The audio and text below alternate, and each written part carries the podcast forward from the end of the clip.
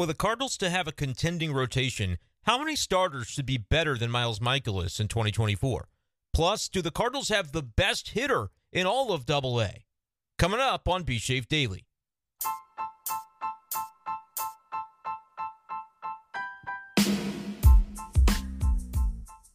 What's going on, everybody, and welcome in to this edition of B Shafe Daily. Brenden Schaeffer back with you in the evening hours of Friday, August 25th, 2023. Cardinals take the loss tonight in Philadelphia. That's nothing new. Miles Mikolas on the hill. It's been a tough stretch of late for Miles, and that continued tonight as he gave up five runs over six innings of work for the Cardinals as the Phillies take the game 7 to 2 dropping the Cardinals back down to 17 games below 500 as Mikolas drops to an 0 4 record for the month of August. Just has not been his month. 12 earned runs allowed over his past two outings, 16 earnings over his past three starts for the Cardinals. It's been rough. And it begs the question where should Miles Mikolas slot into the 2024 rotation to give you, the Cardinals fan, confidence that this rotation will be a contending one. Because we spent a lot of time talking about, okay, the Cardinals need three starting pitchers. They seem to know that, as John Mozeliak has indicated, they will get three starting pitchers from outside the organization to form the starting five next year.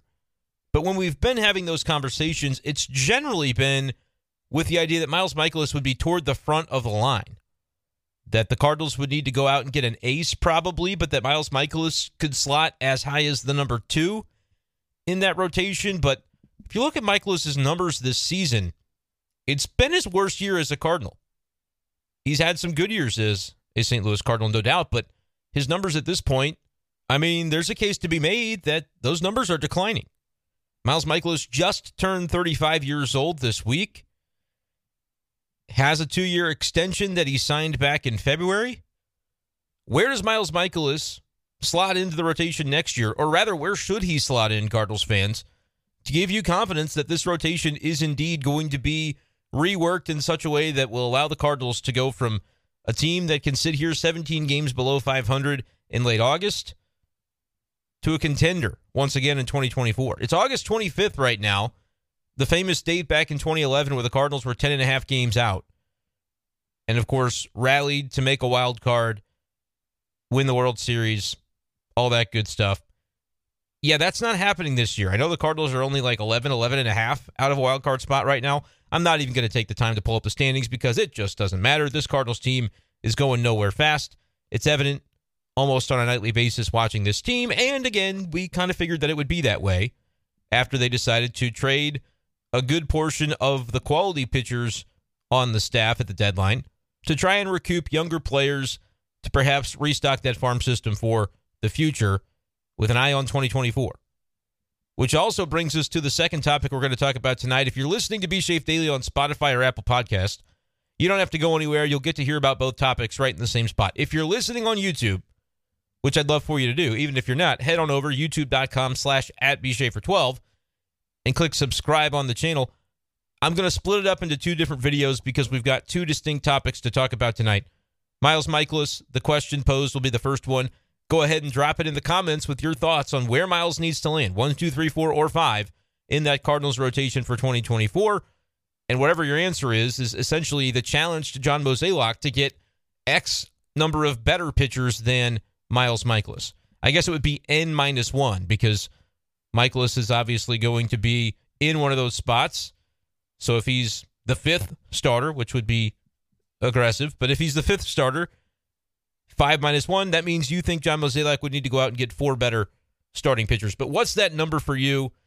Try to be reasonable about it, but I think it's a fair question. With Miles Mikolas sitting now, ERA above four and a half at 4.66 for the season, that would be the highest that he's had as a Cardinal. But the other topic I want to get into relates back to that trade deadline where the Cardinals said, hey, all this pitching, it's got to go. All these short term contracts, they got to go. We got to get people that we're going to have under control, restock for 2024 and beyond. One of those deals the Cardinals made might have netted the team the best hitter in all of Double A baseball at this point in time. The Cardinals have a youngster in Double A that is absolutely in fuego, and he was up to his old tricks again on Friday night. We'll talk about who that player is and what we see as a future for him with the Cardinals. That's going to be in another video here on YouTube. It'll be the second half of this podcast if you're listening to B Shape Daily on Spotify or Apple Podcasts. Two different videos on YouTube. But let's go ahead and get into the first topic here, which is Miles Mikolas. What's that number got to be in your mind, Cardinals fans? Because I would have said, I mean, coming into the season, when you knew Adam Wainwright was going to be retiring, you knew that Montgomery and Flaherty were free agents to be. Miles Mikolas looked like the the last man standing, the best remaining man standing. With Steven Matz also penciled into a spot in the rotation, assuming 2023 went well for him. And he had his own sort of roller coaster up and down, more like a down and up and then back down with the injury this season. But you figure he's going to be part of that mix as well for next year. But Miles Mikolas, yeah, you know, you would have said ah, he's a really solid number two if you're getting the most out of him that you expect to be able to do. Miles Mikolas, when he came to the Cardinals in 2018, was fantastic. 2.83 ERA through 200 innings. Not a huge strikeout guy. And that kind of points to a lot of the issues I guess the Cardinals are having this year, where they're looking for a lot more swing and miss. And it's not that Miles Mikolas is the wrong type of pitcher. Last year, he was an all star as well, just like in 2018. Had some injured years between there, with uh, 2020 being completely washed out, and 2021 a partial season for Miles Mikolas with the injuries. But 2022, man, last year he was great. 3.29 ERA, another 200 inning season for Miles, 153 strikeouts. So in both of his quality years, strikeout not really a huge part of his game. Ks per nine in 2018 were six and a half, and in 2022, his other All Star campaign 6.8. That's kind of the pitcher that Miles Mikolas has been over his career in the big leagues even dating back before the Cardinals got him. Remember, he went couple of years with the Padres and the Rangers, then went overseas, came back when the Cardinals signed him out of Japan. But he's a 6.6 career strikeout per nine guy in Major League Baseball. And when you don't strike out a lot of guys, you do leave yourself susceptible to some bad luck. And I guess you could say that Miles Mikolas has had that this year because when you look at his FIP, fielding independent pitching, 3.99 this season, despite well, I guess uh, it may not be 3.99 anymore. I'm looking at baseball reference, which has not updated his stats following tonight's game, but let's assume it's right around 4.0. But the ERA is 4.66. So he has been unlucky unless his FIP jumped almost a full run tonight. I'm going to assume it didn't go up all that much. His ERA went up by 0.11. His FIP is probably around 4.0, 4.1. The ERA, a solid half run higher. But last year, it's just so interesting how, and again, I've not always been heavy into FIP. I said, you know, I'm not one of them FIPsters. But that was largely back when, first of all, no pitch clock, no shift ban, and the Cardinals had gold glovers at every position on their infield defense, essentially. So when I used to think about guys like Dakota Hudson, I made the claim that, you know, I know his FIP is much higher than his ERA most years, pretty much every year until 2022. But I also figured that could be sustainable for Dakota Hudson for as long as he's a St. Louis Cardinal. But we've seen the Cardinals' edge defensively decline, in part due to maybe inconsistency from the players that were previously great, which I don't put a lot of stock into that. I think Goldschmidt's still a good first baseman defensively. Arenado is still a great third baseman defensively, the first half of the year notwithstanding. He's more than made up for it since then. He's locked back in since right around the All Star break, I would say. But up the middle, you've had kind of a revolving door at shortstop. Hopefully, Masyn Winn is the guy that can settle that position down for the Cardinals. But you had DeJong.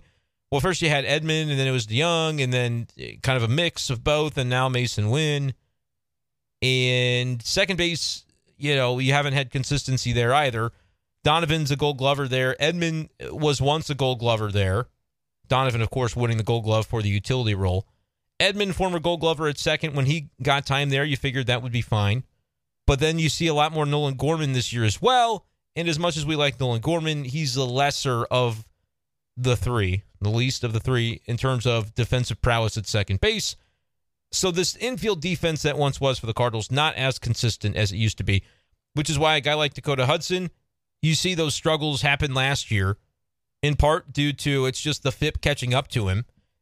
But now this year it has been, I think, exemplified even further with a guy like Miles Mikolas, where you add in the changing of the guard defensively, where it's just not the same consistent group that it was. But I think even more of an impact has been the ban on the shift because the Cardinals had maybe the biggest edge in Major League Baseball. And I'm saying that anecdotally. I don't have the numbers in front of me, but it sure seems that way when you think back to how the Cardinals and, and Oli Marmol has talked about this as well. They did a really good job of being able to position their defenders effectively and get the most out of the the defensive positioning that they utilized. And it's not that they can't still make strides toward doing that, but you're you're hampered. You're limited by the nature and the scope of that rule, which I think affects a guy like Miles Mikolas as much as it as much as it perhaps impacts any pitcher in Major League Baseball. So it's so interesting that his FIP this year around 4.0. Last year it was 3.87 with a 3.29 ERA.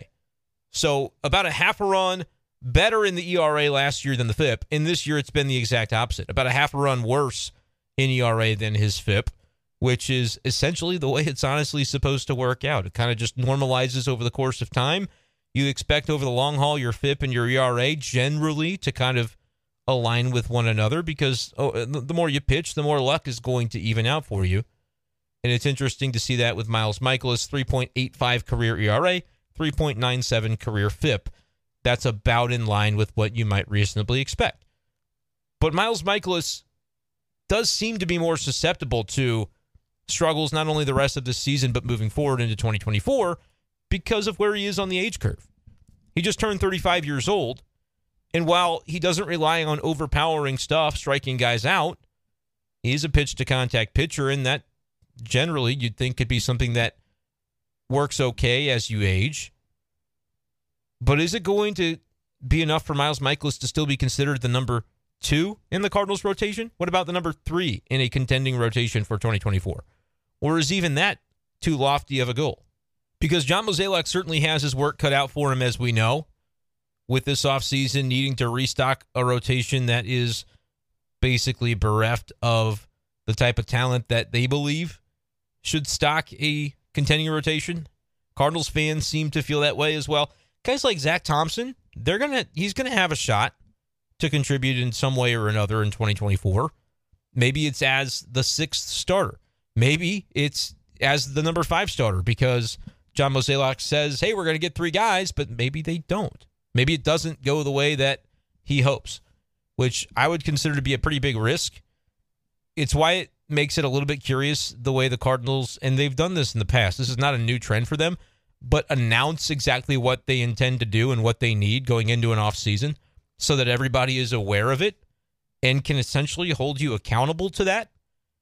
In a year like last offseason, it works really well because they got Willson Contreras. They spent up for him and they can puff their chest out and say, look, we spent $87.5 million. See, we told you catcher was our biggest need, and we, we went out and filled it. Other off seasons, thinking back over the past decade or so, there have been multiple times where the onus has been on the team to get an outfielder, and they announce it and they say, we're going to, we need a new center fielder or we need a corner outfield bat with power. You can think back to the various off seasons of Marcell Ozuna, Dexter Fowler, like the additions that were made typically came after John Mozeliak got in front of a camera and a microphone and said, We need this position, and, and that's our goal to fill it in the offseason, which is great candor. It's wonderful transparency. The fan base, I think, appreciates it because they then kind of know what to expect. But it also seems like the Cardinals have made their best moves and have had their best off seasons when they haven't been so forthright in explaining exactly what they're planning to do. Like a lot of Cardinals fans were on pins and needles, hoping that a, a move for a guy like Paul Goldschmidt could happen when they acquired him in what was that, the offseason between 2018 and 2019, I believe it was. Make that trade happen under the cover of darkness. Bam. That's exciting stuff. Nolan Arenado deal. What was so exciting about it is the Cardinals didn't come out and say, yes, we're looking for a third baseman and it's going to happen. You give away a certain amount of leverage, I think, when you announce that to the public. So in those trades, uh, the Cardinals were able to operate under their circumstances and make sure they got a deal that worked for them. But free agency, man, it seems like it's always going the other direction because they're out there saying this is what we need to do. Which again, you can't really hide from it when you look at the rotation right now filled with retiring Adam Wainwright, Zack Thompson, Dakota Hudson, who have, you know, various levels of belief behind them. Matthew Liberatore before the injury. Now Drew Rom is in that group. Steven Matz before the injury. And Mikolas just hanging out there is the one guy that you go, okay, they have signed him to be a starter for next year, so he's going to be in that group. It's pretty evident looking at the group right now that there are some holes that need to be filled. But it's interesting to go on record and say three is the number that we're going to, that we see as a need, and three is the number that we're going to get. Where that puts John Mozeliak in, in terms of his ability to follow through on those expectations remains to be seen.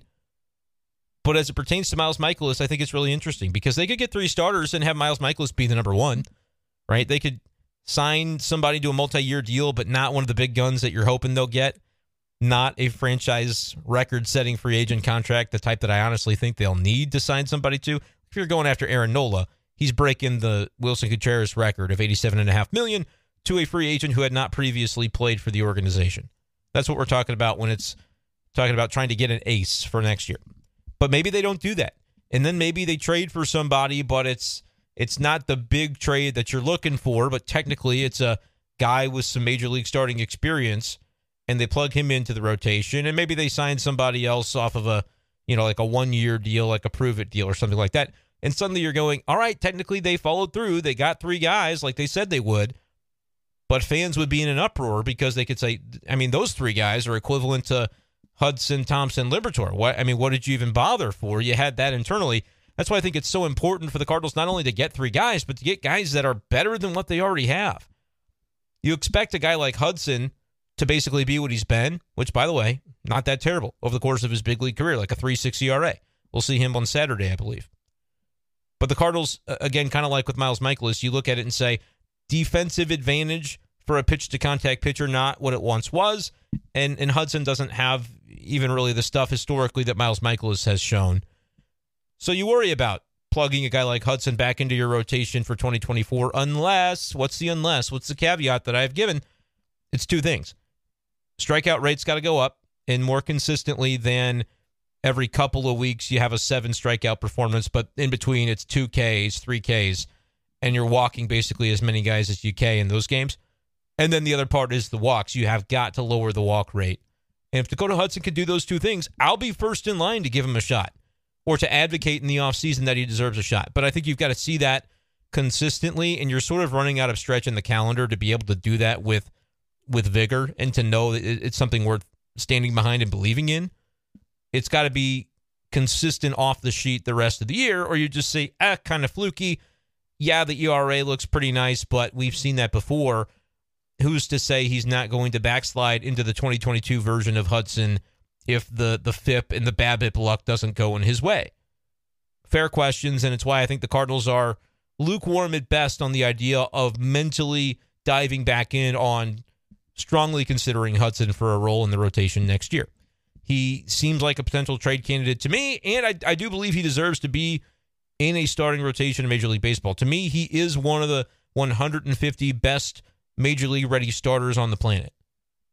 Call me crazy, but I think Dakota Hudson, a lot of Cardinals fans sell him short because for you know reasons that I don't think are wrong or unfair, they're kind of they've got Dakota Hudson fatigue in many ways but it doesn't mean he's a, a terrible player or a terrible pitcher. But I think if you're the Cardinals, having just endured this type of season in very loudly proclaiming that you know you have to approach pitching differently in 2024, I don't think it's a, a fit for Dakota Hudson if we just see more of the same, even if that leads to a good ERA the rest of the way. I don't think that necessarily fits in line from a schematic standpoint for what the Cardinals are looking to address and do differently in 2024. So you kind of know what you would get there. Zack Thompson, I think, does have that type of upside. You want to see it more consistently, and and he has of the three really been. I'm I'm including Dakota in this as well. Dakota Liberatore and Zack Thompson, which I realize Libby's on the IL right now. But of those three sort of candidates that were being bestowed a starting spot to just kind of see what they do with the runway the rest of 2023, Thompson has really been the most consistent. You want to see him be a little bit more efficient to take advantage of staying in those games longer, getting deeper into games, and the strikeout stuff that he has showed has been pretty good. So maybe you give him a little bit of credence. And even if Liberatore were to return healthy and flash the Tampa Bay upside, I'm talking about the eight scoreless innings that he had against the Rays. If he could do that consistently, then he would get some credence as well. But he just has been the least consistent of the group. You see one flash of brilliance and then multiple duds in a row. Maybe injury was related to that. He said it was lifting weights that tweaked the back. So, not really reading into uh, because I asked Oli Marmol about that. I said, How did he get hurt actually? Because the velocity obviously was, I didn't even have to say it. And he said, From what I understand, it happened in between the two starts or after his initial start there against Oakland. I think it was Oakland. And that's not the reason the velocity declined. You'd have to ask him, though. So reporters went and asked him, and he said it was a weightlifting thing, uh, which I guess would have been like the next day after Libby had started. And then obviously they thought he would start Wednesday and didn't. So they put him on the injured list. We'll see when we see him again. But anyway, of the three, like Zack Thompson's been the one that you would say, all right, if I had the most confidence in Thompson of that group going into the offseason, do I still want to give him the five spot in the rotation? The answer to me is no, not because of anything about Zack Thompson, but because of the fact that you're going to get one of those other starters injured in spring training. And then Zack Thompson, you're more comfortable sliding him into your five spot after you've already kind of suffered some attrition. If he's your number six going into camp and he stays that way by having a good camp, then he probably ends up on your opening day roster as your number five starter when somebody else gets hurt. That's sort of the mindset that I think the Cardinals need to have. And have Liberatore, have Hudson if he's still on the roster and in the organization, vying for that number six spot as well. Whoever earns that spot out of spring, that's your number six until he inevitably becomes your number five. If I'm pessimistic about it and you don't really think that's reasonable, go back through time and you'll see that I'm 100% correct. A, a Cardinal starter gets injured in spring training every single year. So sorry to be the bearer of bad news on that. But my point with all of this is well, the Cardinals are going to have their work cut out for them acquiring good pitchers. One probably will have to break that free agent record for a Cardinal of 87.5 million. Can they trade somebody or trade for somebody, I should say? Yeah, maybe, but you're talking about giving up a position player that you don't want to trade away. But maybe that's how they can get a number one and a number two in the same offseason without just blowing 150, 200 million on a pair of pitchers. And it's not that I don't think Cardinals fans would say, hey, no, do that. That sounds good to a lot of Cardinals fans.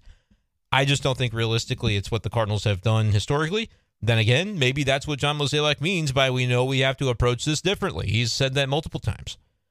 So it is a little bit of a mystery to me what actually that is going to entail for the Cardinals, and it makes it kind of fun and exciting. But if you're a pessimist about it, you say, yeah, I'm not so fun and excited about it. I'm already seeing the writing on the wall of exactly what's going to happen. And then we're going to talk to John Mozeliak in January at Winter Warm Up and he's going to sell it on why it's actually really fun and great. And Cardinals fans are going to go, no, this is the same song and dance. Oh boy, we're doomed. And the Cardinals fans might be right at this point because last winter warm up, the whole deal was John Mozeliak saying we didn't really delve into those pitching, starting pitching markets too heavily, and perhaps that ends up being a strategic mistake. Those are his words verbatim. And he said, hopefully, our hope is that it's not considered a mistake and that we do have enough pitching. Clearly, they didn't have enough pitching, and he's had to wear that. He's had to do the mea culpa, and he's done it to his credit. He said, you know, we were wrong. We thought we had more pitching depth than we proved to have had, and we got it wrong. Granted, a lot of Cardinals fans kind of knew it in January, kind of knew it in December. Is what it is. You move on. But they know, I think, that they can't do it that way again and try and spin their way into depth and say, well, if you if you squint and you close your right eye completely and you spin around to make yourself a little bit dizzy, now suddenly you can say nice things about all these pitchers and why it's enough. The depth is enough. And I think as depth pieces, some of these pitchers are nice to have around. But if you're relying on them as your number three, your number four, and your number five starters, it gives a completely different look to a rotation. It's no longer a contending rotation. It's a rotation built on hope, love, and rainbows. I mean, it, it, that's what they had this year. And the problem was they spent money to do it. Eh, they were paying all five of the starters this year. I know Cardinals say spend up, or fans, I should say, spend up. That's kind of the rallying cry, and they're right. But it's always going to be spend up on the right guys because they were multi-million dollar salaries for everybody in the rotation. Mikolas, Matz, Wainwright. Wayno was making 17.5. And then even Jack Flaherty was, you know, final year of ARB. Same thing for Montgomery, who had like a $10 million salary in the final year of ARB. So they were all getting paid, which is kind of why John Mozeliak probably felt he couldn't go to the free agent pitchers out there and offer a big contract or even a I think they probably weren't going to offer a big contract, but I bet they tried to do some medium-sized contracts as Mozeliak, even though he said in January we didn't really delve into those markets, radio interviews and different interviews since then, he said, well, really nobody that we were after, either all those guys are hurt now, so it's a good thing we didn't get them, or they they didn't really see an opportunity with the Cardinals. The the opportunity that we were pitching to them didn't really make sense to them because they saw we were paying five starters. Which yeah, exactly. Which is why I said all last offseason, you need to trade from your pitching depth and the the starting rotation pieces that are on the 40 man roster. You need to move a couple of those guys out. But they didn't do that. so, you know, it, it's not that the whole season wasn't relatively predictable. Nobody, I wouldn't have predicted it to go this poorly, but you could at least understand where the trauma was going to come from, the trouble was going to come from. And it was from that pitching group. And Mozeliak, they thought they had it handled, and they they did not. And I think they kind of used some wishful thinking to think it was handled because to do anything else would have been very difficult. It would have been a complicated process to use a, a former buzzword of the, the POBO. It would have been complicated to say, yeah, we've got these five guys we're paying, but I was advocating for it at the time. I said trade Jack Flaherty or Jordan Montgomery now in November or December in order to recoup a prospect or two. You don't have to trade him for anybody that's going to help your big league team as long as you then turn around and sign a starter. But granted, eh, the way it panned out, Montgomery and Flaherty were two of the good starters that they did have and were worth something to the deadline. So that wouldn't have been the, the complete easy answer but they they took out the ability to trade Mikolas when they decided to re-sign him, which was also kind of telegraphed. We figured that would be a very Cardinals type of move to make, but now we're wondering with Mikolas just touching age 35 as of the 23rd of August, that was Wednesday. Is he going to be the same guy in 2024? And if he is the same guy that he is right now, is that enough? Because he's 0 4 in August. He's got a 4.66 ERA for the season. Again, I think he's had some bad luck. Even tonight, some doubles that dink in at 69 miles per hour on the exit velocity end up killing you. But there were some hits that also the exit velocity was much higher. So it's not always something you can attribute to bad luck. But I think Miles Mikolas, man, at best, to answer the question that I posed at the top of this podcast, and I want to hear your guys' thoughts in the YouTube comment section as well. To me, he's your number three at best. And I only say that because I realistically just don't see a world in which the Cardinals go out and acquire three starters better that project to be better than Miles Mikolas. It's almost like I'm handicapping it, knowing that I, I maybe I should be a little more, you know, brimstone and fire when it comes to the Cardinals and having expectations and demands of what they should do. But realistically, they're paying Miles Mikolas. What is he making? Like 18 million a year. They're just not going to be able to muster three guys that are that project to be better than that. They, they might sign somebody for one year, eight million, and he ends up being a diamond in the rough and out pitching Mikolas. That's possible. But just your most median, reasonable expectation for what you're getting, they're not going to go in slotting Miles Mikolas as anything lower than the number three. Is that enough in your mind for the Cardinals to have a contending rotation? I guess it depends on who they go out and get, and we're going to spend a lot of time in the offseason debating and discussing that very topic. But do you sign an Aaron Nola and one of the guys out of Japan? Do you spend like that? If you do, you go Nola, Shota Imanaga, who I think is generally considered the quote unquote cheaper of the two big arms coming out of Japan this year. If Imanaga is your number two, Mikolas is your three. Who's your four? Is it a is it a trade for Tyler Glasnow where you maybe you only have to give up like and, and, here's the thing: I wouldn't do this trade, but just to give you an example, because I don't want to say Juan Yepez and because everybody's gonna go deal, and then Rays fans are gonna go, "You're crazy! There's no way Tampa does that." And I'm not trying to get into one of those kind of things, but like if I said Alec Burleson for Tyler Glasnow, I don't think the Cardinals do that trade. Just so we're clear, they seem to be very high on Alec Burleson. I'm not even saying the Cardinals should do that trade. Tyler Glass now is very aptly named.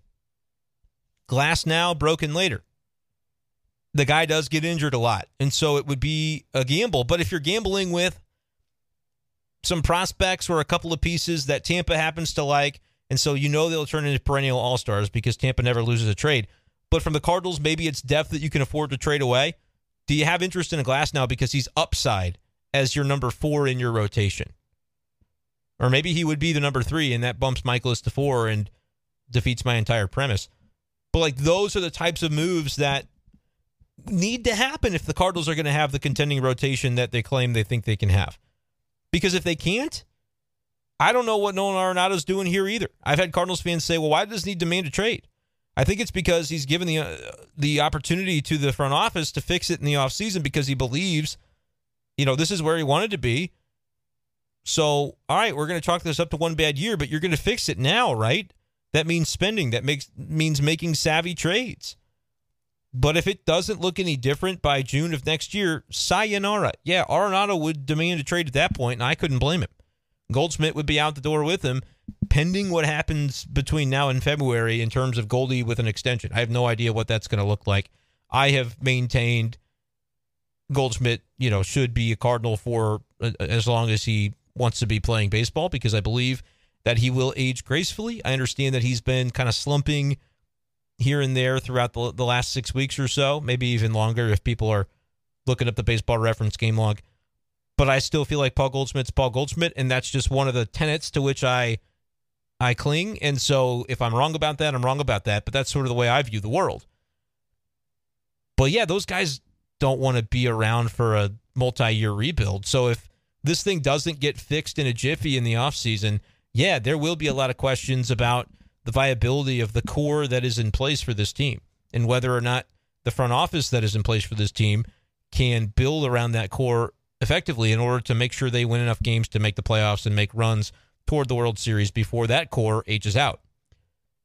It's a lot, but it's kind of what the Cardinals have set uh, themselves up to have to do this offseason because they've said we're going to contend in 2024. I think the lineup is there. I know that sounds crazy because they had the final 21 batters that came to the plate tonight were retired. They can't hit a lick right now. Only Marmol would say that they're they're so competitive and it's fine. I you know, I think Oli Marmol's great. I know Cardinals fans don't, but I just you're seeing signs of a team that's just sort of laying down at times right now.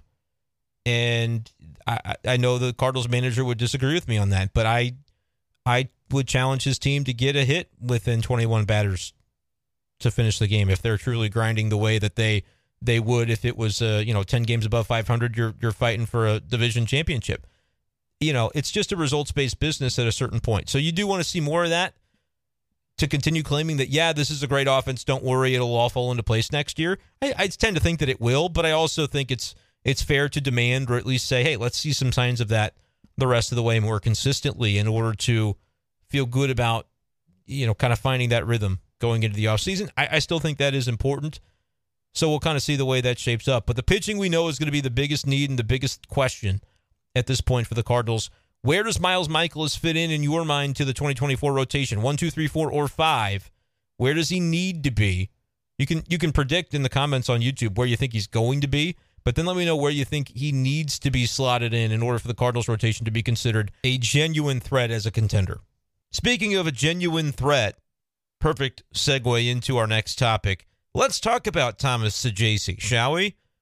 The Cardinal Double A superstar, who is lighting things up in the Texas League ever since the Cardinals picked him up at the trade deadline. Saggese has been going hamburglar. I believe he hit for the cycle earlier this month with the Springfield Cardinals. He has just ridiculous numbers that I'll read for you here in a moment. But tonight was another incredible game for Saggese, who hit two home runs, including a three run bomb, four RBIs on the night, to increase his OPS for the season in double A to 954. But that doesn't even fully go to appreciate what he's done since coming over to the Cardinal organization, which, by the way, that was the trade that sent Jordan Montgomery and Chris Stratton to Texas. He was a Texas Rangers prospect with an 891 OPS in the double A level with Frisco, comes to the Cardinals, stays at the double A level, thought there was a chance they might promote him to Springfield, or pardon me, to Memphis to begin his time with the organization. It didn't happen. And now it seems as though the only reason to, to not have him in Memphis yet is in case they're trying to win a championship in double A. because he's one of their best players, if not their best player. Thomas Saggese has a 1234 OPS with the Cardinals organization, with Double A Springfield in now 22 games over 82 at bats. He's got nine home runs in those 82 at bats, 20 RBIs. He's hitting 366 with a 454 on base and a 780 slugging percentage. That's right, an OPS over 1200 for Thomas Saggese, the infielder that came over in the trade with the Texas Rangers. Chris Stratton, Jordan Montgomery go to Texas. Remember, John Mozeliak said pitching, pitching, pitching was the plan at that trade deadline. And then I asked him, I said, what do you think about this Saggese guy? Which I don't think that I pronounced it correctly when I asked the question because I didn't yet know how to say his name. It is Saggese, though. 21 year old. He's listed on the MILB website as a shortstop. I think he plays more second base, but he can play around the infield, described kind of like Brendan Donovan. When I asked John Mozeliak, what do you like about this guy? They said, well, we know we needed pitching, and in the deals that the Cardinals were able to make that day, because that was the same day the Jordan Hicks deal was made, Mozeliak basically said, we covered some of the pitching needs that we had. Obviously, still had more to go, and, and on the deadline day with the Jack Flaherty deal, they ended up recouping uh, or, or bringing in even more pitching as part of that trade. But with what the Rangers had to offer, Mozeliak said we were just trying to maximize talent in general in this deal for Montgomery and for Stratton. And Saggese was a guy that certainly fit the billing on that. Infielder who can play lots of different positions and maybe has a lot more power than the Cardinals even ever could have dreamed. I mean, this guy's only been in the organization for a little less than a month already with nine home runs with St. Louis. He is out of his mind right now in double A. Certainly seems like he would qualify for triple A. 21 years old. Again, I think that's really the only reason that he's not in triple A yet. Every tweet I send about the guy, I just say Memphis, Memphis, Memphis, Memphis. Like it's time for the promotion, right? See what he can do down the stretch because then maybe he's only just one step away from the big league roster next year, being able to help out in St. Louis. But it was kind of funny. The Springfield Cardinals Twitter account replied to me with just a, a GIF that said, shush. They don't want to give up Thomas Saggese just yet. They enjoy the guy. They haven't even had him for a month, and I keep trying to take him away by stumping for the Cardinals to send him to AAA Memphis. But this is an exciting player, and honestly, with the way that he's performing, maybe the best hitter in all of Double A. Like I said, a 954 OPS for the season is not the best mark in the Texas League, but for anybody who's played more than 70 games, it is. Ryan Bliss, I think, is with Double A Amarillo. I don't really know who Ryan Bliss is. I just know that he's played in 68 games with a 1008 OPS this season. And he's now looks like he has been promoted to AAA Tacoma with the Seattle Mariners, 23 year old prospect for them. So, other than him, for guys that have played even, you know, 25 games this year, you're basically looking at Thomas Saggese being right there in the mix for one of the best hitters in the Texas League. But with the Cardinals specifically, it's like he has transcended and gone to a new level with an OPS better than 1200. I got some questions about what JC's incredible run means as far as how the Cardinals might plan their off-season trades that they could have to make. And I honestly don't think there's too much of an impact there, but it does sort of go to show that the Cardinals do have depth when it when it comes to infielders, and I think they added to that depth at the trade deadline. And maybe it does change their mindset a little bit to say, all right, who's got the most value? It's the proven guys like Tommy Edman and Brendan Donovan. That's the kind of guy we've got to trade to get a legitimate starting pitcher in our rotation for 2024. And we can backfill with a Saggese or a Cesar Prieto coming up into the fold next year. Prieto, I, I, believe he was a little banged up at AAA, but one of those Luis Arraez types, he comes over in the Flaherty deal. Again, an infielder, I think primarily a second baseman, maybe not even a plus glove for Prieto, but can absolutely hit as a contact hitter. Could Prieto and Saggese be kind of the next layer, the next level of Cardinal utility players that kind of allows the team to be a little creative with the group that they have now? I know that's the connection, those dots a lot of Cardinals fans are trying to put together. I'm going to say pump the brakes a little bit on that. For one, because we don't know what these guys uh, could do or will do at the major league level.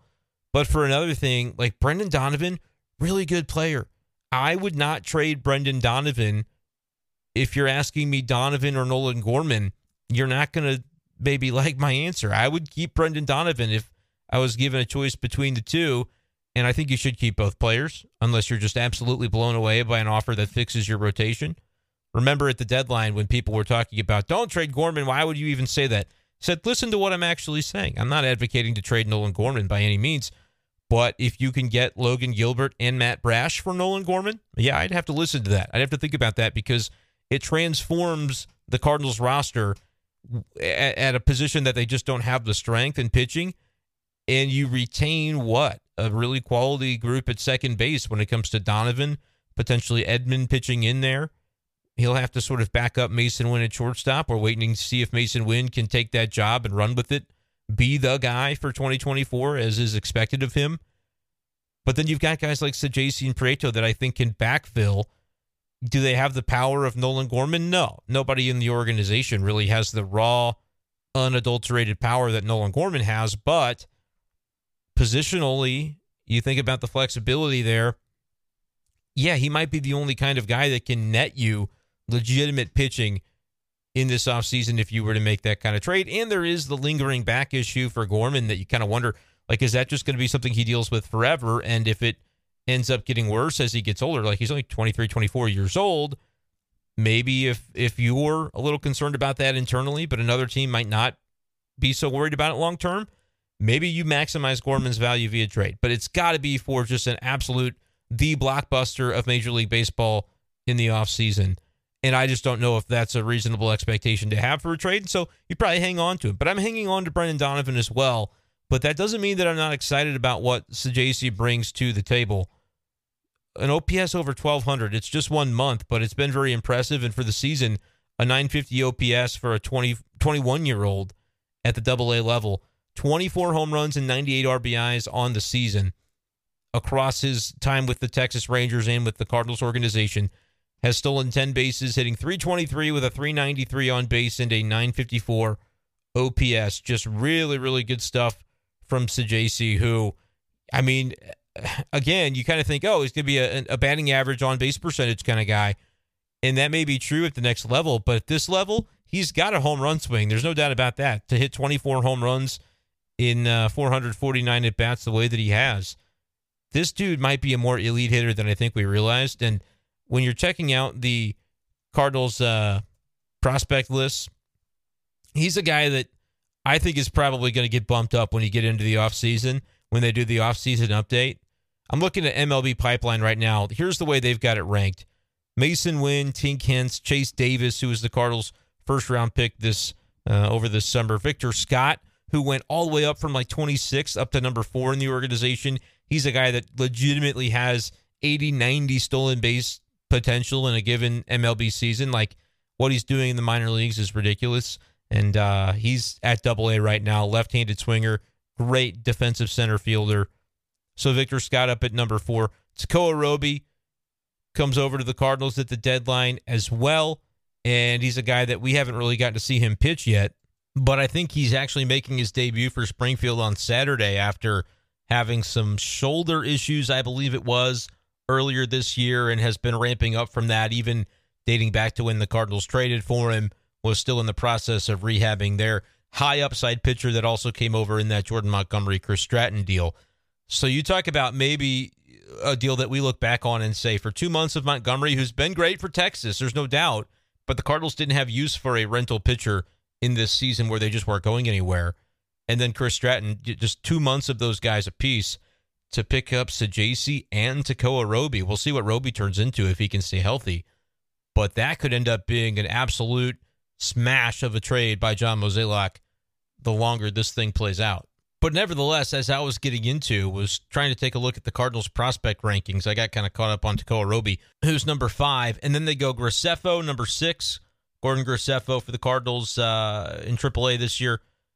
Cooper Hjerpe, who was their first round pick last year, left-handed pitcher. Sem Robberse, who has uh, elevated to AAA. I know his first outing there wasn't super strong. I want to see if I can get an update on what he's done since then. That was uh, a guy that came over in the Jordan Hicks deal, I believe it was. Um, four outings this point for Memphis. Robberse, I'll never say his name right. Robberse, I believe is right. Uh, has struggled a little bit, so we'll kind of see as he continues. That's his first taste of AAA in his career, but had solid numbers at Double A. But he's got 9 ERA right now in 15 innings for AAA. But then number nine on that list is Saggese. And I'm thinking he's going to lap some of these pitchers in the offseason. I could see him passing Robberse for sure, Cooper Hjerpe probably as well. Uh, although Hjerpe, it's kind of hard to compare because he's just in the lower level of the minors. I believe he's still at A ball. Let's go ahead while we're on the subject. 22 years old. He's at high A, has spent the entire season at high A, 3.66 ERA. It's so strange when you draft a college pitcher and it's like, okay, he's at high A, but now he's he's 22 years old. When does he get bumped up? I'd say Hjerpe for sure to Springfield next year, but there's the Cardinals are so intriguingly careful with their collegiate, even their collegiate pitchers, but especially the high school ones. Uh, Hjerpe just 39 innings. I think he's had some injuries that he's dealt with this year, which is part of it, but he threw over 100 innings last year. So I think they got to start letting that guy eat if healthy. But he has dealt with some injuries and he's on the IL right now in the minors, which kind of explains some of that. But uh, good numbers for Hjerpe. But I would say with some of the injuries and things, Saggese probably up to number seven and uh, Masyn Winn presumably will graduate, but not until next year. So he'll probably still be on the prospect list in the offseason. But I could see Saggese, man, as high as number six or eight, maybe even number five next year, given the way that he's playing right now. So that's a guy that's going to be on the radar for sure for MLB Top 100 in the offseason, too. Um, and he'll be in AAA next year and, and knocking on the door of the big leagues. I, I think certainly a possibility if Saggese continues to develop the way that he has to see him make his MLB debut in 2024 at some point. But yeah, the organizational depth is really strong when it comes to that position player group. Are the Cardinals going to get to a point where they say we've got enough in the chamber in order to go ahead and trade one of the guys that we do have for the thing that we don't have, which is pitching? It's going to be a fascinating conversation each individual name I look at, I go, nah, you shouldn't trade that guy. Shouldn't trade that guy. And then Tommy Edman, guy that I think you definitely should want to hang on to, but could also understand if the value is right in a trade. I don't know if you can even afford to do that if you're counting on him to be your center fielder, because that's he's played a lot of center field of late. I have no idea what the Cardinals are going to do. I want to do like a full fledged episode of B Shafe Daily on the outfield because I think an overhaul is and probably should be coming. But at the same time, are the Cardinals going to have the guts and then the ability to execute to not only clear out some of the roster glut, but then make sure that whatever replaces that glut is is used effectively in order to get the outfield to a place that they just have not been able to get it in recent years. I think that's a topic of conversation. But Tommy Edman's name is in that mix as well. If they consider him more outfield than infield based on the depth that they have across that infield, especially when you get Brendan Donovan back, Nolan Gorman. We know Masyn Winn is now here. A lot to get to on that front. But what do you think about Thomas Saggese? Is he the best hitter in double A? And hopefully the next hitter to triple A is the Cardinals certainly may have gotten a good one when it comes to the 21 year old utility infielder. Listed as a shortstop on MILB, but I think he's going to be more second base, can probably play a little third. Um, be great if he could play some shortstop as well, even in fill in duty. But man, you got to love the power and just the, the sheer bat handling ability from Thomas Saggese that we're seeing play out for Springfield. Another two home run day for Saggese as he just continues to rake since the Cardinals got him from the Texas Rangers. That, though, is going to do it for this edition of Be Shafe Daily. Appreciate you guys, as always, for listening. If you're listening on YouTube, make sure you circle back, catch the beginning of the episode where we talked a lot about Miles Mikolas and that 2024 starting rotation. Hit subscribe on this channel, like on this video, and let me know your thoughts about the Cardinals, Mikolas, JC, whatever else below. Appreciate you guys as always. We'll talk to you next time on Be Safe Daily. Peace.